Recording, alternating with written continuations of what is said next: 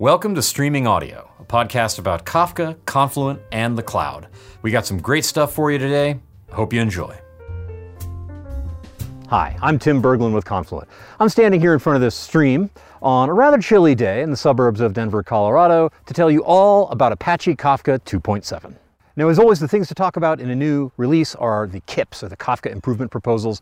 A Kafka Improvement Proposal starts as a wiki page that's kind of outlining the motivation for the change and the proposed approach to it, and then a bunch of work follows. That KIP gets merged into a release, and off we go. So today, in 2.7, I've got two categories of KIPs to talk to you about, Kafka Core and Kafka Streams. Let's get started on the Kafka Core KIPs.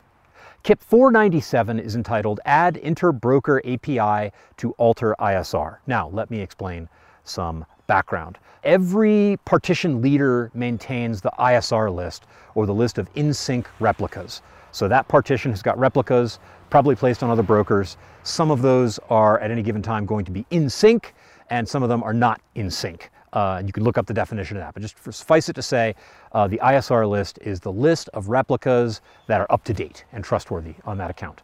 Uh, now, the controller can change the ISR list, which it has to do when it's managing failover, and of course, a partition leader can modify the ISR list if it determines that one of its followers has fallen out of sync. Traditionally, both of those actors there, the controller and the partition leader would both talk to Zookeeper directly. There's a, Z node and potentially another Z node that they will tickle directly inside of Zookeeper to make that happen. And, and it can take a while then for the controller to uh, have a consistent view of that state when the partition leader changes it. So you have these two actors changing a thing, and now you have to get consensus about what the current state of that thing is, kind of a classical distributed systems problem, which we'd rather not have. So now with this KIP, what happens is there's a new uh, admin API that partition leaders use to talk directly to the controller. And so they don't talk to Zookeeper directly anymore. Two good things about this. Number one is you have instant, basically instant consistency about the new ISR list rather than taking up to a minute like it used to. And brokers aren't talking to Zookeeper. So this is one of the many things as we talk about KIP 500, as I've been talking about KIP 500 for the last year. Um, every time there's a KIP that's related to 500, it usually is an apron string being cut, some little connection from something in the system to Zookeeper that's not a connection anymore, and that's the case here. So once all these are done, then Zookeeper will just you know have removed all that connective tissue. It'll just kind of uh, come out and uh, we'll have a zookeeper-less Kafka. So this is related to that, but also makes its own improvements in uh, ISR list modifications and the latency associated with them. KIP 599 has to do with throttling the rate of creating topics, deleting topics, and creating partitions. So when we're creating a new topic, which really means we're creating some number of new partitions, um, if that's happening at a high rate, that can overwhelm the controller if you have a sudden burst of topic creation, uh, which could happen for any number of reasons. And so this really just has to do with throttling the rate at which those can occur at the controller. Uh, we have a new quota and a new associated quota manager. That new quota is called controller mutation rate. So that's the number of partition mutations during a configurable period. What's that period? Well, that's a broker config controller quota window size in seconds.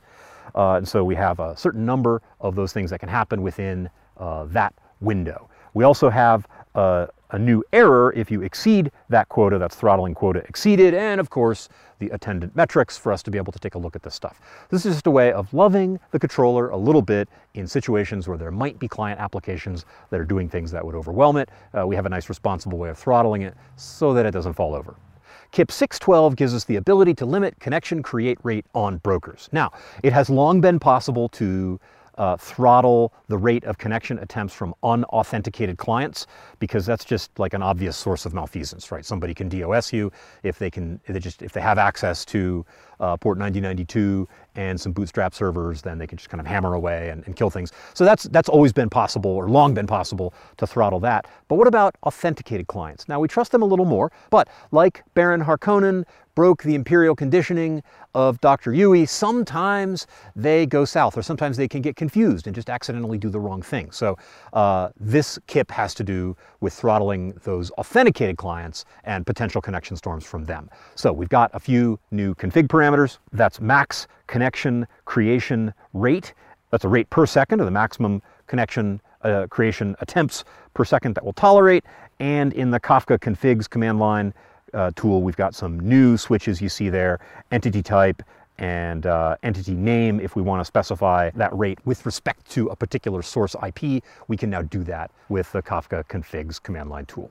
KIP 651 gives us the ability to use the PEM format for certificates and for private keys. Now, historically, Kafka has given us PKCS 12 and JKS, that's the Java key store, uh, file formats as ways of storing certificates and key pairs. And I know you don't want to rush into these things, but we've added PEM support. And the super cool thing about this now is that the just the PEM file basically can be the value of a config parameter. And so with dynamic broker reconfiguration, now we have the ability to change keys and change certs dynamically through the config file and through using the, the PEM file format, uh, which mileage may vary and uh, everyone is entitled to her or his own opinion, but personally I would much rather deal with PEM files than JKS files or PKCS12 files and all the command line tools that you have to use to manipulate them. So this is a huge improvement in usability, and as you can see, we've got the SSL key store certificate chain and SSL key store key uh, config parameters now that work along with this.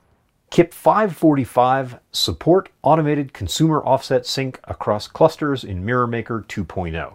Now, MirrorMaker 2.0 was merged in KIP 382 in uh, that was Apache Kafka 2.4 and uh, what it does is it keeps topics in sync between Kafka clusters. It's the multi-data center, multi-cloud or hybrid cloud solution in AK and consumer offsets between those topics don't automatically stay in sync between the two clusters. And that makes sense if you think about it. Uh, MirrorMaker acts as a, as a Kafka Connect connector, and there's no reason those offsets would stay in sync by themselves. And now there is an automated way to get that done. Prior to 2.7, as an operator, you had to run uh, external tooling to translate those offsets, but now with the configuration setting, uh, MirrorMaker 2.0 can automatically translate and sync those offsets so consumers can kind of bounce back and forth or failover between clusters a little bit more easily. Not enabled by default, but that config that you see there, emit checkpoints enabled, and uh, primary backup sync group offsets enabled, set those to true, and away you go. So we've got a couple of Kafka Streams KIPs. Let's take a look at those. We've got KIP 450. Now, uh, this is a KIP led by a friend of mine, Leah Thomas, uh, just over the last few months that has to do with sliding windows. Now, historically in Kafka Streams, you've got tumbling, hopping, and session windows, and I will not give you a detailed description of all of those right now, but let's just talk about hopping real quick. So a hopping window is where the window has a certain width, and then after some discrete period of time, it hops. Like say it's a, it's a 10 second window, and every second it hops one second forward. Uh, and that can be very useful for certain kinds of aggregations, but some people were finding that they really wanted that hopping time to approach zero, or the smallest possible quantum of time that streams would deal with. So, you know, you'd find people making like one second or uh, one millisecond hopping windows, um, which could work sometimes, but all of those windows that got created in that very, very small hop uh, those used memory and resources and had to be kept around for late arriving data and all the sorts of things that attend uh, extant windows. So that was bad. Now we have sliding windows, which allows us to define a window width and what amounts to a continuous sliding over time such that each event that shows up in a window only shows up in one of them as it slides. And I, I say continuous, it looks continuous, right? But of course there are discrete time steps, just the smallest possible time step that it takes. Uh, so uh, brief summary there of sliding windows. Huge improvement for the aggregations where people were doing the hopping window hack.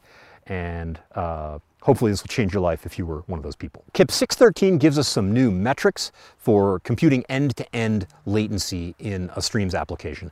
This is often what you really want to know, right? There are lots of latencies that you can study, and when you're debugging and optimizing things, then, then there are, certainly there's more than one latency that you're going to have to look at to understand where your hotspots are and uh, what's really going on and what can be uh, improved. But when you just want to look at latency, what's the thing you want? You want end to end. Where does the event start and where does it stop in terms of my stream processing topology? And this KIP gives us three new metrics associated with that, min, max, and average. So this should be something that makes it hugely easier for you to look at end-to-end -end latency in a stream processing application. It's now just an automatic thing that's exposed for you and you don't have to go to any weird lengths of, of uh, trying to compute that or back it out of any other measurements by yourself. So that's it. That's Apache Kafka 2.7, a fairly simple release. Uh, I do strongly encourage you to download it and try it out. Remember, there's always the release blog post that goes into more detail. It's very simple to Google any one of these KIPs. You get the wiki page. They are super friendly. They are worth digging into in detail. But what is most of all worth it is that you download 2.7 and try it out and get building something. And as always, let us know what that is. We always want to hear what you're working on. Thanks. And there you have it. I hope this podcast was helpful to you. If you want to discuss it or ask a question, you can always reach out to me at, at tlberglund on Twitter. That's at T L B E R G L U N D. Or you can leave a comment on a YouTube video or reach out in Community Slack. There's a Slack sign up link in the show notes if you want to register there. And while you're at it, please subscribe to our YouTube channel and to this podcast wherever fine podcasts are sold. And if you subscribe through iTunes, be sure to leave us a review there. That helps other people discover the podcast, which we think is a good thing. So, thanks for your support, and we'll see you next time.